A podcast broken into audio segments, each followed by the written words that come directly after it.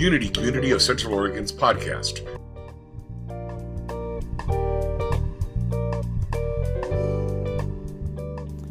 The garden is an archetype, and especially this month as we particularly celebrate our earth. The garden is an archetype that is so rich for us. A place where we find peace and wholeness and growth, life. The, the story of the Garden of Eden is an archetypal story. It's a, t- it's a story about we were born whole. We are stardust. We are light. There is no separation between us and the divine. It's all love swirling through everything that is. That's the Garden of Eden loosely translated. or unity translated, maybe.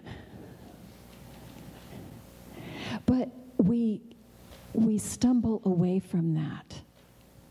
So, in the story, there is a snake who is represented as a devil. And devil in unity means that consciousness that tells us we are something other than the light. It is not, certainly, a guy in a red suit who is a rival party power to God. It is a mistake in our thinking that leads us down roads that are not healthy for us. And the road that we were led down in that story was not a road of disobedience, it was a road of ego, of thinking we don't need to be connected to the source. We got this. well, let's think about how well that's worked, huh?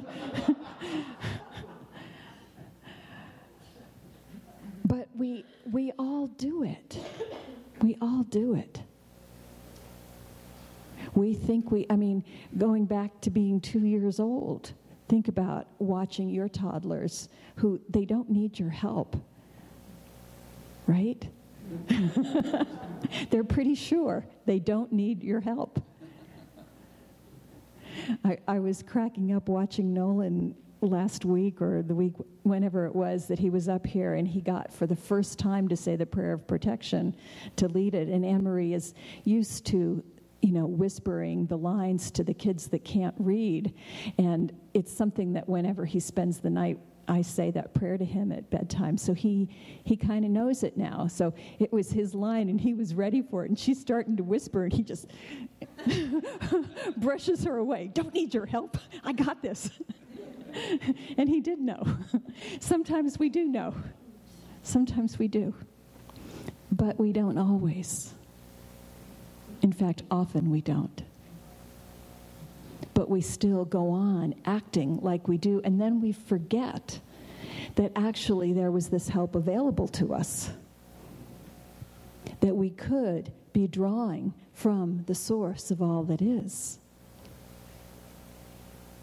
And then we start struggling. We start trying to just make it in the world. And we, we begin implementing stories that we have. And we all have stories, and they're, they're kind of shared stories. Why, why are we not flourishing? Well, we have a story. I don't deserve it. Or we have a story oh, that's, there's not enough. Or we have a story, I'm not good enough in order to fill in the blank. Anybody have a story like that? Anybody have another story that keeps coming up for you? What, what are some, or maybe you've, you know, you've got a friend who has this story. What are, what are some of the other stories that are popular? Anybody have one you want to share? Eric? I used to be good enough, but I'm not anymore. Oh, right. It's all downhill from here for whatever reason, either because you screwed up or because you reached a certain number on the age scale or whatever. Uh, Sandy? Oh, I'm not doing enough, and so people won't like me because we all know, right, that it's what we do that makes people like us. Yes, Dave. Two, one is I don't deserve that. I don't deserve that. In the past, when I've been like on a mic and I've been humorous, I've been very self-deprecating. But then I realized that in my humor, it's maybe not the smartest thing. to Maybe I'm believing what I'm doing humorly, Mm, yeah, whatever jokes I've made in the past. Yeah. Cancel, cancel. Can't. Yeah, cancel, cancel. So the, the jokes, the self deprecating humor is. You, so there's a belief there that the only way people are going to laugh is if you're exposing yourself as not good enough. Well, yeah. The problem with that is I sort of already believe that. So Yeah. I'm not the right person to be making that kind of humor. Well, let's be clear nobody's the right person to make that kind of humor. yes, Jim.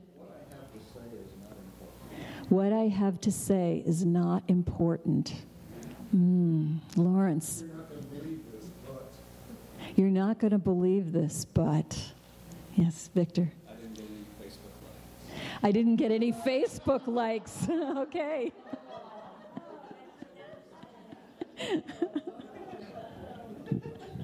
Trish.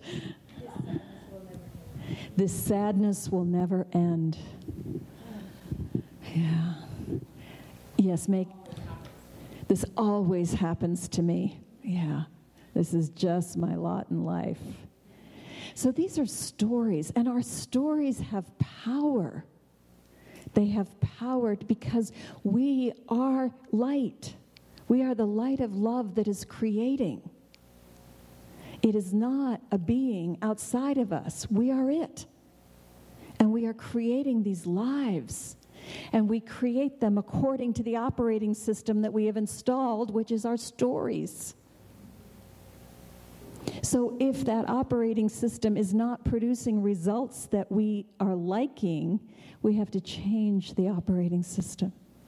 We have to change the story. There, there's a great story um, in the Bible called the prodigal son. I'm sure you've heard that one before, but it popped into my mind this week when I was thinking about this whole idea of making it. And it just, I thought about it from a different perspective than I have thought about it in the past. In the past, it's always been a story about forgiveness, right? The, the young, younger son goes off, screws up, comes back, gets forgiven. But if you think about it from a more metaphysical point of view, the father is there and he has this offspring, two of them. And one of them, this part of him, decides that he doesn't need the source, he doesn't need the father. He's got this. So he is ego on a roll, off he goes. And what does he do? He indulges in all kinds of things and he, he just basically mismanages his energy. And it doesn't produce results that he enjoys. He feels badly. And he realizes maybe he should move back and get connected to the source again. Now, in the story, he goes through, he's got all these stories about, I'm not really worthy. Maybe I could do something a little bit better than cleaning the pig's slop or whatever it was he was doing. But he doesn't, he doesn't realize that he's always connected.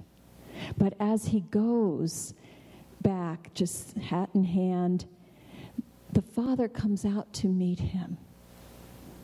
That's what happens. All we need to do is turn, pivot in our thinking back to our source.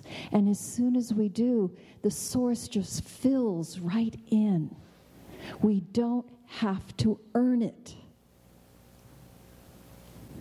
It's always there for us. So, wherever it is that you may be struggling right now, I, I don't know, there's all these different domains, places that we struggle. Wherever it is, there is a story you are telling yourself. And it's not a true story.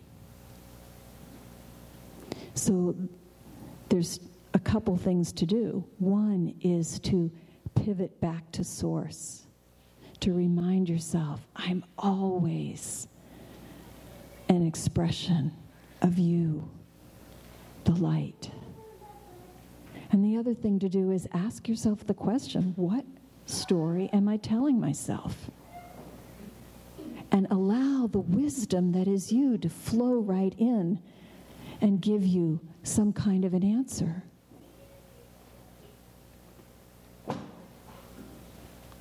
Those are the two main things you can do. In addition to that, you can take action. For example, if you take the Prosperity Plus class, you are putting yourself in an environment of practice. Practice remembering that you are the light. So find a way to practice remembering because the world will tell you that your stories are correct. The world will give you stories that maybe you hadn't thought of, but still are not correct. We need to remind ourselves all the time. We need to have spiritual practices that keep us on track, remembering that we need to turn, that what the, what the world is showing us is not accurate. And one of those practices is getting out in nature. Because in nature, we will find the truth of what is. So, for example, take the subject of prosperity. Many of us struggle with not enough. But when you look at nature, you see plenty. How many geese are there in Mirror Pond? Just a few? Mm-mm. Plenty and more all the time. How many mosquitoes are there on a summer night? plenty. There's just everywhere in nature we see plenty. We see in nature that what we plant grows forth. We don't, if we plant something, we don't dig it up to check and see if it's growing. We assume, of course, it's growing. We just nurture it, and it grows. We find more abundance everywhere. We find health that returns. So you look at a place like Mount St. Helens, where there has been an explosive destruction, a big event, something happened. But you look at it now and life is restored. Things are growing. Whatever the explosions are that have happened in our life, whether they're in our relationships or in our bodies, we have within us the ability to have a resurgence of life. That's what nature teaches us. we can use the models. When we look at, when you go out in the, in the woods and you go for a hike and you look at the trees, we just have the same experience always, don't we? Oh, they're so beautiful. They're so beautiful. What if we thought of one another as trees? We don't look at the trees and say, oh, that one's the wrong size. You know, even a tree that's all kind of bent over, we say, oh, wow, look at that.